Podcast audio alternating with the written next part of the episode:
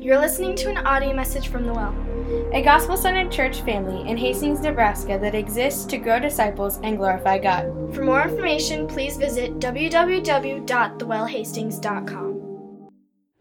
Yay! Oh, stop, stop. See, you're loved, Cory. Yeah. Um, of all the sermons, can you guys hear me okay?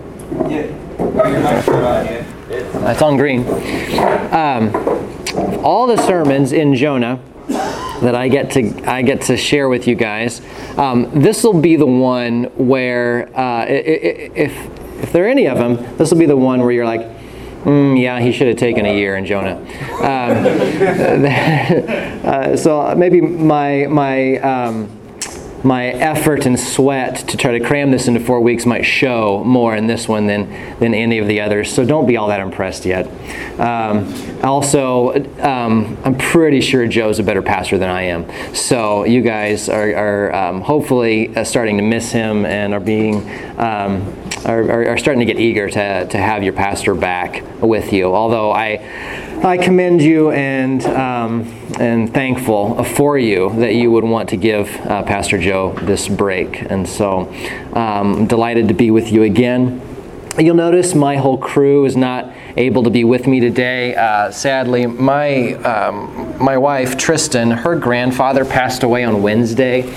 And so we've been enjoying time with family uh, in Iowa this week, and um, and that's where they are. Um, in fact, I'm, I'm leaving here as soon as I um, am free uh, to race back for a memorial gathering in Holstein, Iowa City Park, uh, to be with them. And so that's where, where they're at today. I, I, tell you that for two reasons. First, of course, to be in prayer for Tristan as they're grieving the loss of uh, her grandpa. Uh, but I tell you also so that you would know you didn't scare her away.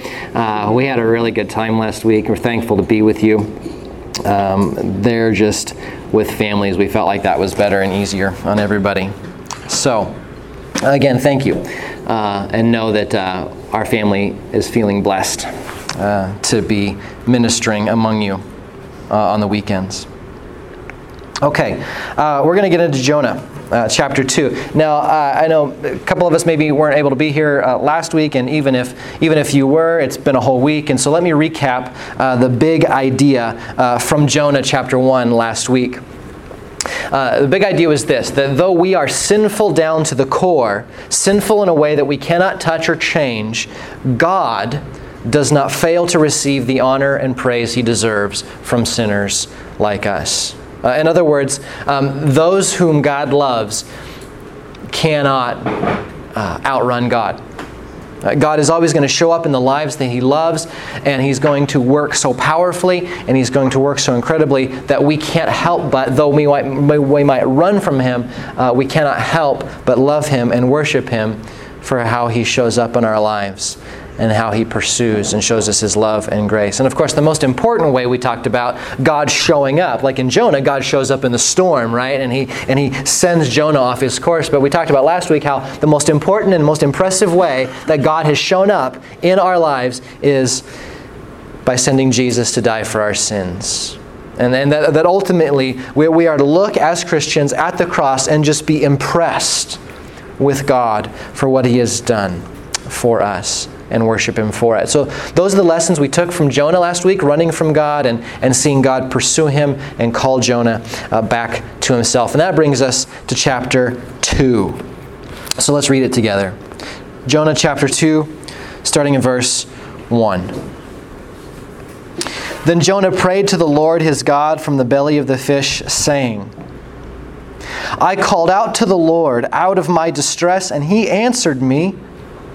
Out of the belly of Sheol I cried, and you heard my voice. For you cast me into the deep, into the heart of the seas, and the floods surrounded me. All your waves and your billows passed over me. Then I said, I am driven away from your sight. Yet I shall again look upon your holy temple. The waters closed in over me to take my life. The deep surrounded me. Weeds were wrapped about my head at the roots of the mountains. I went down to the land whose bars closed upon me forever. Yet you brought up my life from the pit. O Lord my God. When my life was fainting away, I remembered the Lord, and my prayer came to you into your holy temple. Those who pay regard to vain idols forsake their hope of steadfast love, but I, with the voice of thanksgiving, will sacrifice to you what I have vowed I will pay. Salvation belongs to the Lord. And the Lord spoke to the fish, and it vomited Jonah out upon the dry land. Let's pray together.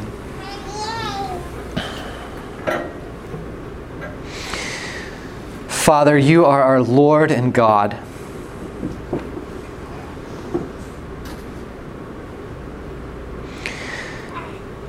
And together we confess that your grace and your love is amazing and transforming. And we confess also that we can be sometimes so unamazed and untouched and disinterested. We confess together, Lord, that sometimes we are more interested in what we're going to have for lunch than we are in what you have to say to us and what you have done for us. In your word and, and through Jesus. We confess together that as we come to your word, we are people needy. We need you to open our eyes to see what we need to see. We need you to soften our hearts to respond to what you're telling us.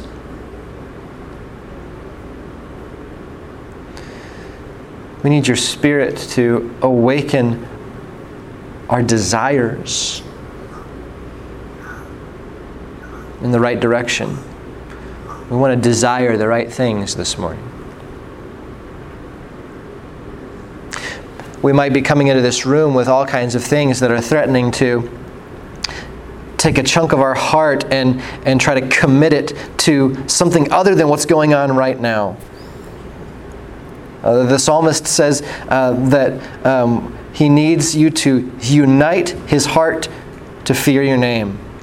And that's, that's what we're asking for. We have, we have possibly divided hearts in here. Like within us, our hearts are fractured, and there's a, there's a piece of it that's, that's yearning for lunch. There's a part of it that's, that's yearning for to return to some sin. There's a, there's a part that's, that's full of anxiety about church budgets. It's anxiety about uh, work on Monday. Anxiety about some relational conflict that's, that's just waiting for us as soon as we get home. And, and, and Lord, these are these are the reasons we need you to unite our hearts to fear your name, that we would just be here and receive your word, and that you would help us to receive it. Be honored, we ask, Lord. Forgive us for our sin. Thank you for taking it away through Jesus Christ. And we pray these things in Jesus' name. Amen. Um, I want us to think uh, at first here for just a second on what you think about when you hear the word grace. Like, what is the image in your mind when you hear the word grace? What is grace? Um, grace can be one of those words, especially as Christians, that we talk about so much and we use so much and we kind of forget what it means. Right? Like, like, like grace is what um, grace is what you name cute little baby girls, right? You stick a bow in there, a little patch of hair, and and you, say, you name them Grace. Uh, grace is grace is what dancers have, right? Like she danced with grace, or like figure skaters, right? The judges, oh, they're such, you know, such graceful moves on the ice. I don't watch figure skating, by the way, but just get that out of the way. Um, right, like, like, and I'm not, I'm not, um, I'm not you know, I'm not complaining about people naming cute little girls Grace. Grace is a wonderful name for a little girl, but I, am just getting at the idea that I think a, a lot of times we, we attach the, like the idea of beauty to this concept of grace. We, we, we hear grace and we think beauty. We think pretty. We think gentle. And we talk about it as so much as Christians. We have songs about how amazing it is, right? And it becomes so ordinary to us that we might not always know what we're talking about when we talk about grace. And I would suggest to you that Jonah 2 is a picture of God's grace. It's a picture of God's grace. And it's, it's not a cute little girl in a bow, it's not a figure skater.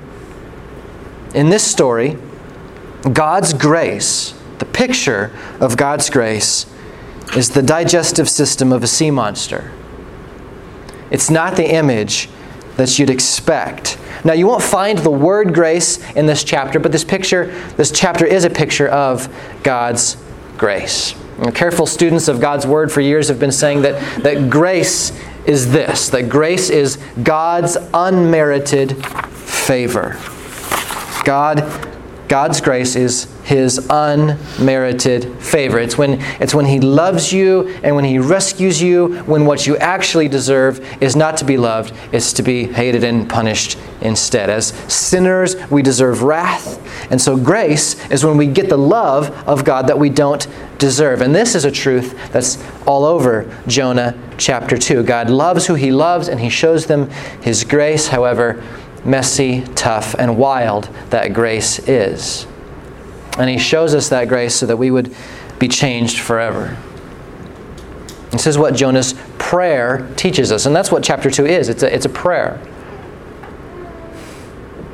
It's a prayer that shows us God's grace comes to us often in messy, unexpected packages, but it works to transform us and change us for eternity. So that's really the, the main point this morning. That's, that's the only point this morning. That's the big idea of this passage. This prayer is about how tough, messy, wild grace transforms us. Now, let me clarify something too here. When I, when I say that God's grace is tough, and it's messy and it's, it's wild, I, I, don't, I don't mean that um, that, that God is, when he's, when he's tough to us in His grace, I don't mean that He's mean. I don't mean that He's cruel by saying that His grace can be tough. When I, when I say that it's messy, I don't mean that it's disorderly. When I say that it's wild, I don't mean that God is out of control. What I mean, and what I think Jonah tells us, is that God's grace is not something we control. It's, it's, not something that we get to tell God, okay, here's how I'd like you to show me grace. I'd like you to do it this way. I'd like you to do it this day and this time. It's not something we control. Because it's not something we control, it often messes up our purposes. It messes up our plans. It, doesn't really have much respect for our preferences. So I want to break this, this main idea down into, into two parts. First, I want to dwell on the idea that God's grace is wild, messy, and tough because I kind of want to undo this idea that, that grace is just this flowery, beautiful hmm, thing that, that is really like, like a Hallmark, you know, lifetime television movie, right? It's tough. And, and I want us to, you know, I want us, if we've got those ideas of grace, just kind of do away with those for a little bit and, and just start to get comfortable with the idea that God's grace can be tough on us doesn't, doesn't make God mean. Sometimes tough grace is what we, what we need. So I want to talk about that first. Wild, messy, tough grace of God, and then transition to how it transforms us and uh, finish up with some specific application for our daily lives. So, first off, God's messy, wild, tough grace. When we left Jonah in chapter 1, he had just been hurled into the sea. God had sent this storm to stop Jonah uh, from running away, and it endangers the ship that he's on and the sailors on it. And so he, he confesses and, and, and volunteers to be tossed into the sea so that the storm would stop. So Jonah, at this point, is drowning in the sea all alone. Those are the images we get as Jonah prays and describes his situation.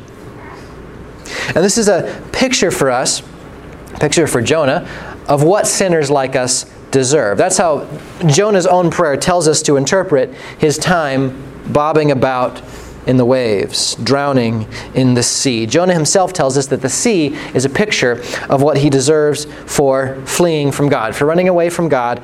Jonah confesses that I deserve this. I deserve uh, darkness and, and separation from God's goodness. He calls his time in the sea like being in the belly of Sheol. That's, that's verse 2. Uh, Sheol is the, uh, is the Hebrew word for the realm of the dead. It's, it's not the name of the fish, right? Like he didn't have that kind of relationship with the fish, um, naming it Sheol or anything like that. Uh, this is the Hebrew realm of the dead. And he says, My time in the ocean was like being in the realm of the dead. In verse 6, he says, I was headed for the land whose bars closed upon me forever. He calls it a pit. And, and, this is interesting. In verse 4, he describes, I think, maybe the root of his problem, like the, the most serious part of uh, his entire predicament. He says in verse 4, I am driven away from your sight. And to me, that's interesting. And to me, that's striking because back in chapter 1, right, he thought that's what he wanted. I mean, it's emphatic and, and, and you know, like repeated in, in chapter 1 fleeing from the presence of the Lord. Jonah's trying to get away from God. And, and now in verse 4, he's praying, I'm driven away from your sight, and oh my goodness, I don't like it. It's like Jonah is saying, I thought I wanted to be out of your sight. I thought I wanted to be away from you, but now here I am, and I feel all alone, and it's dark, and it's cold, and it's like death, and it's horrible. Now, just to be clear, um, Jonah's sin didn't feel that way at first, did it? Sin doesn't often feel that way at first. At first, for Jonah, it felt like a relief to run from God. Jonah was so relieved to have run from God in chapter 1 that he was able to sleep through a typhoon. That's how relieved he was. He was sleeping through a typhoon. Like, just because we feel comfortable with our sin right now doesn't mean that misery is very shortly ahead of us. This is what Jonah realizes in the sea. And we are very much like Jonah, aren't we? Like we, we think we know what we want, but we certainly learn that what we want is maybe foolish, dark, wrong, and leads to our destruction. Uh, it's like that old joke about the man falling from the skyscraper. I don't know if you've heard that, but there's this old joke about the man falling from the skyscraper, and the joke is, you know, what did he say? Or what did, what did he shout in every window on the way down? In every window on the way down, the man falling from the skyscraper shouts, Hey, I'm still doing okay. still all right. I'm still good. And he was. He's not wrong. He's perfectly healthy as he shouts in every window on the way down. And then he hits the ground. And Millard Erickson, he uses this illustration in one of his books, and he says, you know, sooner or later, the reality of your situation is going to catch up to your experience. You might be okay as you fall past every window, but sooner or later, you're going to hit the ground and it won't be okay. Reality will catch up with your experience. Sin feels good and liberating at first, but eventually it, it catches up to you, gets you. Like, like God is the best person in existence to have fellowship with. And if you run from him, it will catch up to you and it will be hell. It will be a cold, dark, endless, lonely drowning. So Jonah gets an image of that loneliness and that wrath and that drowning in the sea. But then he turns to the fish and he gives us an image of God's grace. So just to be clear, when God or when Jonah talks about wrath and darkness and loneliness and the belly of Sheol, he's talking about the water. He's talking about drowning in the sea. And when he gets to grace and when he gets to deliverance, it's there that he's talking about the fish. The smelly, goopy, dark insides of this giant sea creature was Jonah's rescue. It was God's grace. That's how Jonah looks at it. Notice what he prays here is prayed from inside the fish. Verse 1 Jonah prayed to the Lord his God from the belly of the fish, saying, now, and I'm pointing this out. I'm pointing out that the, the prayer was prayed in the guts of the fish because that's not naturally how I would read it Like, like, because this prayer is about him being delivered. This prayer is about him being rescued. This prayer is about God hearing his cries for help and helping him. But he's not out of the fish yet. He hasn't been hurled up on the beach yet. I think I would have waited till I was on the beach, right? Like, like for me, the beach would be the deliverance. The beach would be the rescue. The beach would be the help. Jonah says, nope, the fish was the help. Fish was the deliverance. Because it gave Jonah three days in the dark to face his sin and return to the God who had rescued him. You talk about messy grace. You talk about tough grace. There it is in the guts of a giant fish. It's wild, but that's what transforms us and that's what brings us back to God. It's what brings us to the end of ourselves. And if you're a Christian, you know that God's grace rarely ever comes to you in the packages that you would have ever given yourself. It shows up in our, in our lives, uh, never in the kind of stories we would write for ourselves. God's grace comes to us in illness, and it comes to us in pain. It comes to us when we're brought to our utter limit.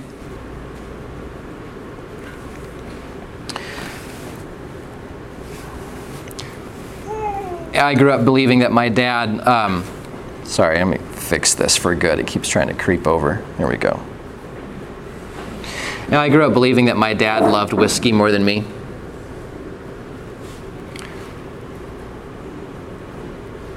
Now, I, I love my dad. And before he died, uh, we were able to forgive each other and, and be at peace. And that's God's deal. And um, I'm so thankful that um, Dad's time on earth uh, ended well. Um, but the sad truth of my upbringing is that I grew up believing that Dad loved Jack Daniels more than me. It just seemed like Jack Daniels always won. No matter how much it hurt our family, that's who we'd always go back to. But my dad had this season of life where he, he tried to quit drinking, and because he tried to quit drinking, he, he went to AA. And, and in AA, he met these guys uh, who went to the Baptist church in town. and um, now, for years, my mom had been trying to get him to come to church, and he wouldn't go, and he wouldn't go, and he wouldn't go. And then he meets these guys in AA, and he says, You know, these guys have kind of helped me, and, and I like them. I like spending time with them. Tell you what, I'll go to church if we go to their church. And so we switched churches. Now, sadly, dad's sobriety didn't last. Mom and dad's marriage didn't even last. And the next few years ahead of us were going to be the most painful that we probably ever experienced. But just as, about, just as it was about to get as dark as it could possibly get, God was bringing us into a church that was going to care for us through it. So, because my dad was an alcoholic, he went to AA for a little bit. And because he went to AA, he met these men that convinced him to come to church. And because we switched churches, I met the most influential adult Christian men of virtually my entire life. Men who treated me like a son, men who gave me good reason to be confident and proud of my faith. Men who helped me love Jesus more, men who were there for me when my dad couldn't be. And all of that grace came to me in the package of my dad's alcoholism. I, I, would not have had those experiences of God's grace if my dad had not been the way he was. That's the package, that's the story of how God's grace got to me. His grace messed up my cozy, tidy little life, but just like real grace, it transformed my life. And that's the way God's grace is. So let's talk about the, how that works. God's grace is this wild, untamable, uncontrollable thing that, that He decides on and He brings to us in whatever package He sees fit, but it transforms us for the better, transforms us for eternity, transforms our hearts. Now, how does this work? Here, here it is in a nutshell. And more than, um, more than any other point here, um, you're going to see how many more sermons Jonah deserves. Um, because really, like you're going to see, I'm going to talk about repentance a little bit here and you're going to see, oh, this whole thing could have been about repentance. Like we could have just this everything everything I just talked about could all just be introduction, and and this would be the the main thing. But but but here it is. How does this work? How does how does the tough grace get at us? How does the tough grace transform us? It does it this way. It produces repentance. produces repentance. Now, what is that, right? Like repentance, that's a churchy word. It's another one of those words we maybe use a lot. So, what does it mean? What is repentance? Well, Jonah's prayer shows us that repentance is three things. Repentance is, I'm going to give them all three to you and then we'll talk about them in, in turn. Repentance is three things. Repentance is one, desperation. Two, repentance is sincerity. And three, repentance is a gift. Desperation, sincerity, gift. That's what repentance is. Now, here, here's what I mean. Let's talk about desperation first. Repentance is desperation, being sorry. But, but, but here's the thing it's not being sorry about your circumstances, it's not simply being sorry about what you did. It's being sorry that you've broken your fellowship with God. Uh, repentance is desperation. It's a desperation for God. Rep- repentance is when you don't care so much about your circumstances as you do about being with God. Anybody can be sorry about doing bad things.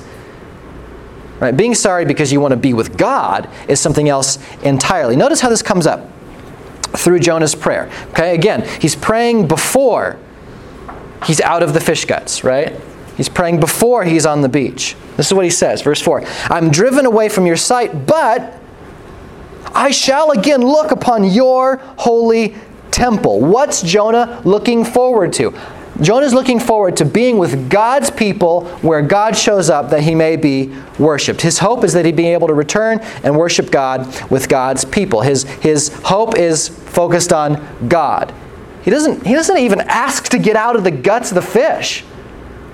Like, like to me, like that'd be at the top of my you know request list. Or, or at least you'll slide it in there at the end. He doesn't do that. Verse 7 I remembered the Lord. So, in his suffering, he's not remembering his cozy existence as a famous and successful prophet. I'm just remembering the Lord. He's not dreaming about the good old days. He's not praying that, oh, if, if only things were like they used to be. That's not what he's remembering. He's remembering the Lord, it says in verse 7. Verse 9, it says, I, with the voice of thanksgiving, will sacrifice to you. Says, I, I, I, I want to give whatever it takes to be in your presence and, and be right with you. This is a man that wants his God. He's desperate for God. I'm sure he hoped to get out of the fish's belly, but he doesn't pray to get out of the fish's belly. He prays as if he's already been rescued, as if the real rescue has already taken place. And I think he prays that way because his heart is returning to the right place. All he wants is his God. You know, we have the tendency, when we're sorry for our sin, we, we have a tendency to be sorry more about what our sin cost us than sorry for the sin itself. Like, we're, we're, we're sorry for our sin because we, we realize we've done something wrong and it's going to cost us something we don't want to lose. We realize that perhaps what we've done is going to cost us our reputation, or it's going to cost us some freedom, or it's going to cost us some money. And so we're sorry, and we're vocally sorry, and we're really sorry because we hope that maybe being really sorry is going to help us keep whatever we're about to lose. Maybe if we're really sorry, I won't lose the money that this sin is costing me, or the reputation that this sin is costing me, or the freedom this sin is costing me. So sometimes we're frankly, we're just sorry because we're selfish and embarrassed. But that's not repentance. That's not really being sorry. Someone who repents is sorry for their sin because it's cut them off from God. They're sorry because they've endangered a relationship with the most special person in existence. And that's what Jonah seems to be sorry about.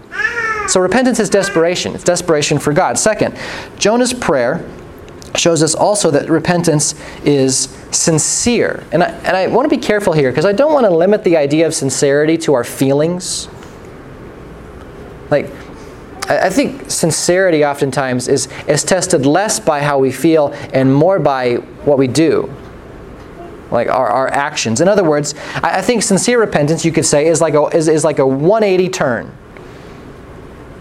It's a decision to turn from your sin Trace your steps back from where you came. Think about how this is kind of what Jonah is doing. Jonah, I think, illustrates the kind of a, a 180 turn back to God.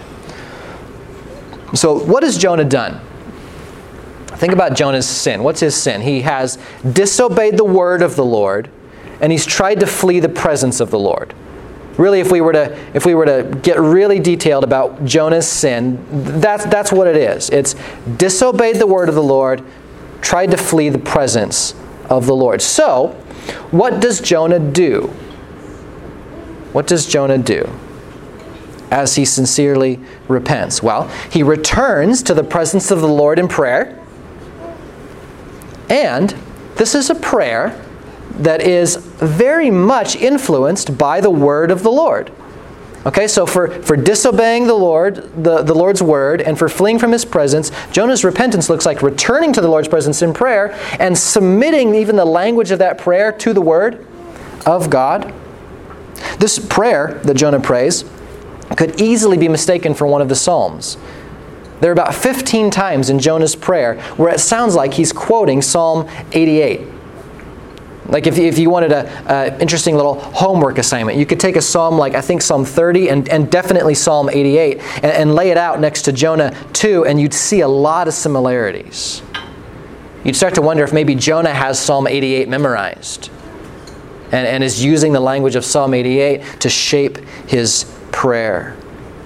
And I'm just, I'm just pointing this out because, because as, as Jonah is repenting here, he's not only returning to the Lord's presence in prayer, this prayer has been submitted to, to, to God's own language, right? To, to, to the Word of God itself. Jonah is letting God's Word shape how he prays and what he prays. So Jonah is pulling a 180 here.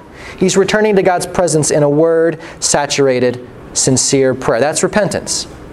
He's desperate for God, and so he's turning away from where he's run. He's coming back to God's presence, both in prayer and in the Word. So, what is that maybe going to look like for us today? You know, Martin Luther used to say, um, well, actually, I think it was the first of his 95 Theses. Martin Luther said, All of the Christian life is repentance. Like, like, like every day of the Christian life is a turning from the things that endanger our fellowship with God. And so, what's that look like for you today? I don't, I don't know what's going on in all of your lives, but let me just share with you a bit of mine. One thing I notice a lot of times in my own language is, is that uh, I will talk about um, you know, the, the sins that seem to be consistently coming up again and again in my lives and, and the lang- in my life and the language I tend to use about those is, is my struggle with them like I'm, you know, I'm struggling with this thing. I'm struggling with anger. And of course, there are going to be things in our lives. Like we're going to have seasons of our lives where we struggle for a long time with particular sins. But here's how I think talking about sin as a struggle gets me in trouble sometimes. I think sometimes I talk about um, my sin as if it's a struggle because I kind of secretly want to give, my, my, give myself permission not to, not to kill it. Yeah, I'm struggling with that. Okay, you know what? You know, do you know that because Jesus died and, and by his grace transformed our lives, we, we don't have to struggle forever with sin. There are sins we can put to death. We can kill it. I think it was John Owen that said, um, before sin kills you, get to killing sin. Sin isn't meant simply to be struggled with, it's meant to be killed. It's meant to be turned away from and, and walked away from. You and I are loved and chosen by God to walk in the opposite direction of sin. We're to put sin in the rear view mirror and, and floor it. One of the things with my dad that I learned later on in life is that I was no innocent bystander. Like, when our relationship was rough, it wasn't just because dad was an alcoholic. Many times, his sin was something I used as an excuse to sin against him. Many times, his sin was something I would use it as an excuse to take shelter in something else. So like his sin would hurt me, and so what I would do with that was it was to to to to deal with the hurt and to deal with the pain of how his sin affected me is I would run somewhere other than God to feel better. And a lot of times that shelter for me was just being smarter than everybody else around me. Knowing more. I would I didn't plan on mentioning this. I would memorize trivial, trivial pursuit cards. Some people read the newspaper in the bathroom.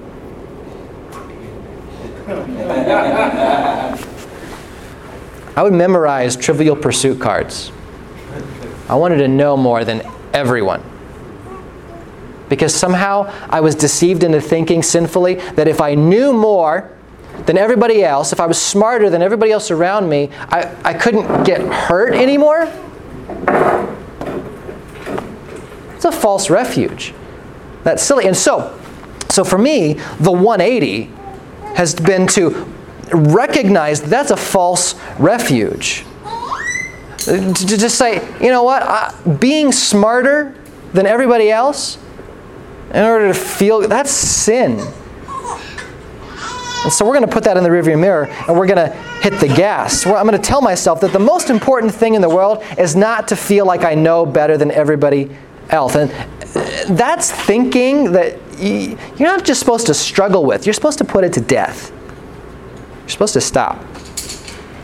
And so I would admonish you this morning you know what you struggle with, right? This is not a great mystery to you. Quit dinking around with your pet struggle Go back the way you came. Put it in the rearview mirror and hit the gas. Return to your God in prayer. Return to Him in His Word. Repentance is a sincere 180. And finally, repentance is a gift. Now, just so we don't mistake repentance as something that we do by pulling up our bootstraps and sweating a lot, we have to see repentance is a gift from God. Repentance is a gift from God. Notice verse 9. The end note of Jonah's prayer is gratitude. He has a voice of thanksgiving. He's thankful. And he's thankful because, quote, salvation belongs to the Lord. A lot of commentators think this is the whole point of the book. The whole point of the book is summed up right here. Salvation belongs to the Lord. Salvation isn't something that anyone takes from God. It's not something we can ever afford to buy from God. It belongs to Him, and He gives it to whom He will. You see, if we're not careful, you and I will slip into thinking about salvation like it's a transaction. As if, as if we give God repentance, and then because we gave repentance, He's obligated to save us. No. No. That's not what it's like. Salvation belongs to the Lord. We don't buy it with repentance. It's His, and He gives it. And that includes the grace to repent. God provides for us the grace. He provides for us the very heart to turn to Him in desperate, sincere repentance. And Jonah sums that up in verse 9 when he says, Salvation belongs to the Lord. This, this idea is so important for us to catch that Jonah describes his rescue, he describes his salvation as if he's being brought from death to life. Like it's so important for us to see that salvation is a total work of God, that, that Jonah describes his own rescue and his own salvation as if he's been brought from death to life. Verse 2 It's out of the belly of Sheol that I'm being rescued, he says, right? The realm of the dead. Verse 5 The waters closed in to take my life. Verse 6, my life was in the pit. Verse 7, my life was fainting away. Jonah is crying out in prayer to God as if to say, I was a dead man, and the only hope of a dead man is a God that raises the dead. The image of salvation in the Bible is not that of God on the deck tossing out life preservers to those who are just tired of treading water. The biblical image of salvation is of a God who goes down to the depths of the bottom of the ocean and he rescues sinners from its icy clutches and breathes new life into them. That's the image that the Bible gives us of salvation because salvation belongs to the Lord. It's not ours to manufacture out of thin air, it is His to give. This image of salvation as a gift, it's, it's all over the New Testament. It's all over the Bible. Think about the way Paul says it in Ephesians 2. For by grace you have been saved through faith, and this is not your own doing, it is the gift of God, not a result of works, so that no one may boast. Salvation, grace, faith, it comes to us as a gift from God. So, on the last great day, when we stand in God's presence, we will thank Him and praise Him for what we did. We will say, I believed, and I trusted you, and I have you to thank for that. We should just get lost in this thought that on the last day we will praise and thank Him for what we did and believed. Repentance is a gift from God because in His grace He awakens us to life, He awakens us to turn. It's the fruit of a spiritual resurrection. And resurrection is the very heart of this passage. And we know it's at the heart of this passage. We know resurrection is at the heart of this passage because Jesus said so. You look with me in Matthew uh, chapter 12.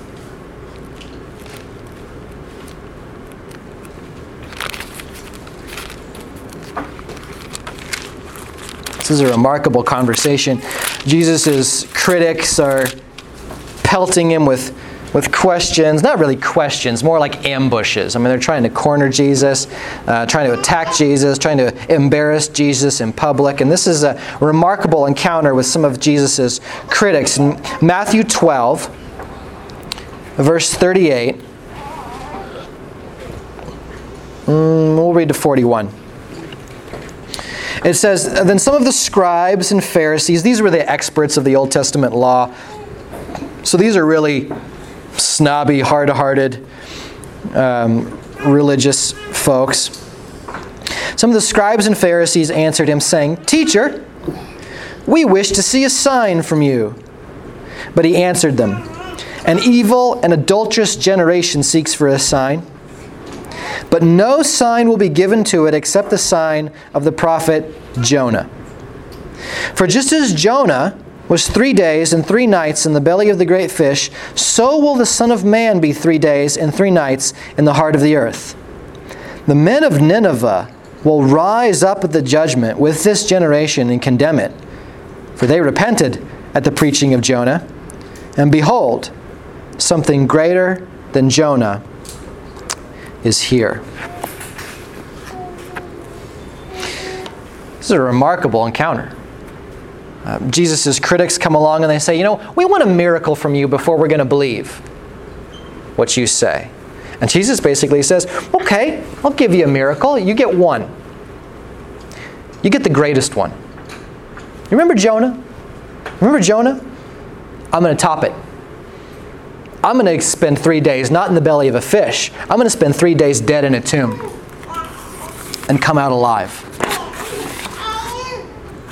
Though we would never have seen Jonah this way, Jesus comes along in Matthew 12 and he says basically this Jonah's three days and three nights in that fish, it's like the three days I'm going to spend in the grave for sinners. So Jonah's return to the Lord here in chapter 2 is a picture of spiritual death being turned to life. And Jesus says here in Matthew 12, the best version of that story, the best version of death from life, is going to be my life, my death, my resurrection for sinners. Jonah is just a preview. And this is crucial because the story of Jesus, hinted at all the way back here in Jonah, it answers a really important question for us. Perhaps you thought of it as you see how God has treated Jonah here, throwing him into the sea, Perhaps you thought of it as you've reflected on your own suffering and thought to yourself, how could God allow me to go through that? You, like, preacher, you don't know what, what, what, I've been through, and you're trying to tell me that some of what I've been through is God's grace, the proof of God's love to me? How dare you?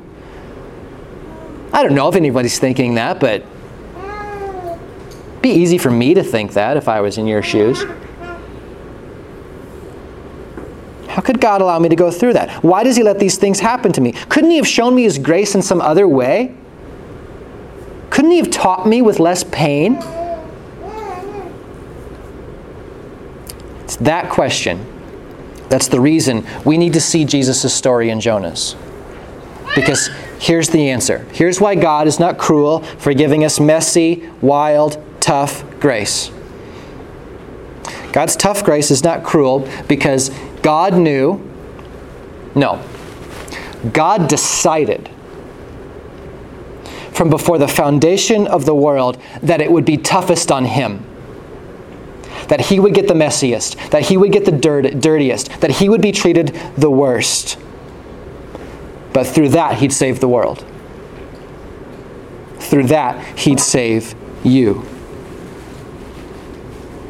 He decided from before the foundation of the world that he would take on flesh and he would live a life for us. He'd die the death that we would deserve, and he would top the miracles of the Old Testament by rising from the dead to give sinners like us hope, and salvation, and life. And so, the grace of God might be showing up in your life right now in a tough way. But this world has been tougher on Jesus. And Jesus did that for you. He did that to save you and to purchase a new world where every tear will be wiped away, where there'll be no more crying or mourning or pain. And that will all pass away. That's God's grace. It's a bloody cross, but it makes you new. Makes you clean. It covers sin. It saves the world. Let me leave you with two quick takeaways.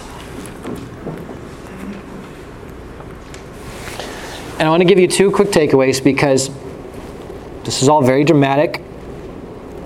And, and even though God's grace can sometimes come to us in wild, tough, messy packages, the reality is also sometimes God, God's grace comes to us in very ordinary ways in very unremarkable ways. And so I want to leave some application with you on two ordinary ways God's grace comes to us. I'm thinking of regular worship with other Christians and committing the Bible to memory. Okay, so first application worship regularly with those who've been transformed by God's grace. Here's why this is an application of Jonah 2. Here's where I'm getting this from. Jonah, when he's transformed by God's grace, that's happening in the ocean, right? That's happening in the guts of the fish. It's just him and God, all alone in the dark. But he prays with the expectation of returning to a whole group of people that have been transformed by God's grace and worshiping with them. You see in verse 4. I want to look again upon your holy temple. His expectation is that he'll get to go back to the temple, he'll get to worship with everyone else that's been touched by God's grace, where God's presence is manifested, where God shows up to bless his people. Okay, so your faith is your own. It's between you and, and God, but it's not meant to be ex- experienced in isolation. One of God's graces to us is, is to surround us with all the other people that have been touched by His grace. So there is great grace from God when we gather with each other. All those who've been touched by God's grace, and we worship this God of grace together. Uh, don't, God, don't make God put you inside the giant sea monster before you come to appreciate just the ordinary grace of gathering regularly with other believers to praise God.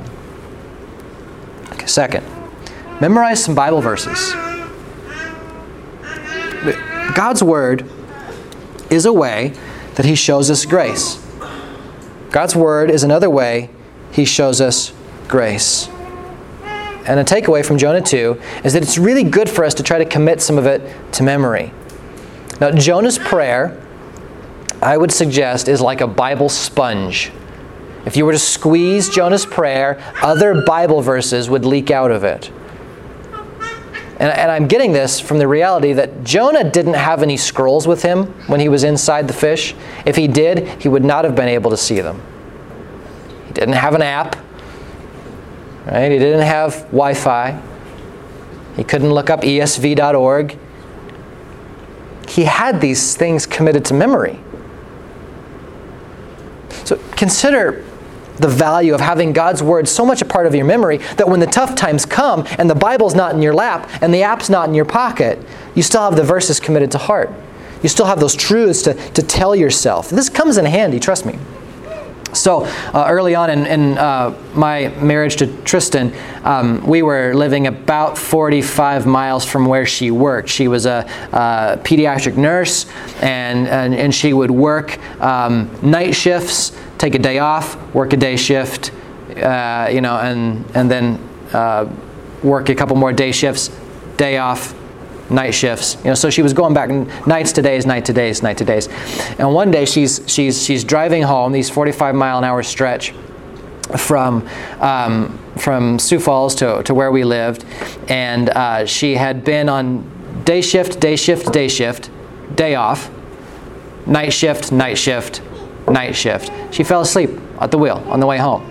Like her body was just so screwed up uh, from switching back to days, nights, and she falls asleep at the wheel she drifts into the left lane of the, you know, the oncoming lane of traffic and winds up, thank God, in this giant ditch full of reeds.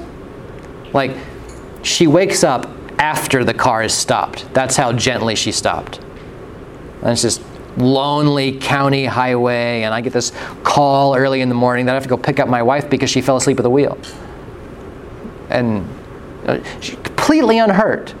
Not hurt at all. The car had cosmetic damage on it, but we're driving home and we're going through the motions of our day the next day, and we just can't shake how scary it was.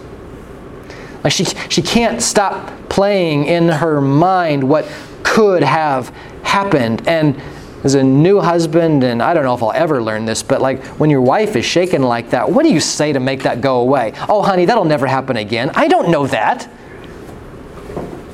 What am I going to say that's going to take away that fear? What am I going to say to help her? I didn't know what to say.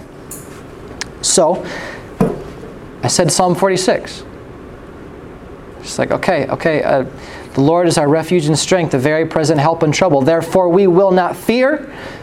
Though the earth gives way, though the mountains be moved into the heart of the sea, though the waters roar and foam and the mountains tremble at the swelling of her, there is a river whose streams make glad the city of God, the holy habitation of the Most High. God is in the midst of her. She shall not be moved. God will help her when morning dawns. The God of Jacob is our refuge and strength. I didn't have my Bible on my, on my lap, but I had Psalm 46 in my heart. And so we prayed, and I prayed Psalm 46, and she took a nap. It comes in handy to know some Bible. So I commend to you the discipline of memorizing the Bible so that when life is hard, you have strength of God's Word in your heart. It's just an ordinary grace of God to us. I urge you to be grateful for these ordinary graces of God to us. No matter whether God's grace is messing up our lives or whether it's just the plain and consistent worship with other Christians and reading the Word, this is what transforms His people. Let's pray. Lord God, Heavenly Father, we thank you for providing the holiness and the change that you demand. You call us to repent. You call us to turn from our sins, to put them in the rearview mirror, and to hit the gas, to say no more. call us to be holy, like you are holy. You call us to have new hearts and be born again, but these are things we cannot do, and so you have provided. You have done what we cannot do. You have supplied the holiness that you demand, and for this we give you our thanks and praise. As we come to share in communion, we ask that we would uh, have an eye for your grace in these things and continue to be transformed by that grace. We pray this in Jesus' name. Okay, so this bread before us on the table, the cup that's next to it, this is also a picture of God's grace to us in Jesus. Specifically, it's a picture of what grace costs. The bread as the body of Christ and the cup as the blood of Christ is a reminder of the price of our salvation. This was a price that Christ was willing to pay. He was glad to pay it. The Father did not twist Jesus' arm. The author of Hebrews says that Jesus endured the cross for the joy set before him. The joy of being at the Father's right hand, having rescued people from every tribe and tongue and nation to enjoy fellowship with the Father forever. This is a remembrance of Jesus, a remembrance of belonging to Christ and belonging to his people because of what he did for us on the cross. So, as, as, as, as, you're going to be invited to share these things, know that these are things for believers. This is a good thing to do if you're a believer. Uh, if you're not a believer, it's a good thing to simply wait and, and talk to someone about your relationship with God. But if you're here and you're not a believer, you can still come forward and be prayed for. We do want to serve you that way. I'll be at the front here with uh, Brandon to serve you. This is the body of Christ and the blood of Christ broken and poured out for his people. And so we invite you to come and do this in remembrance of him when you're ready.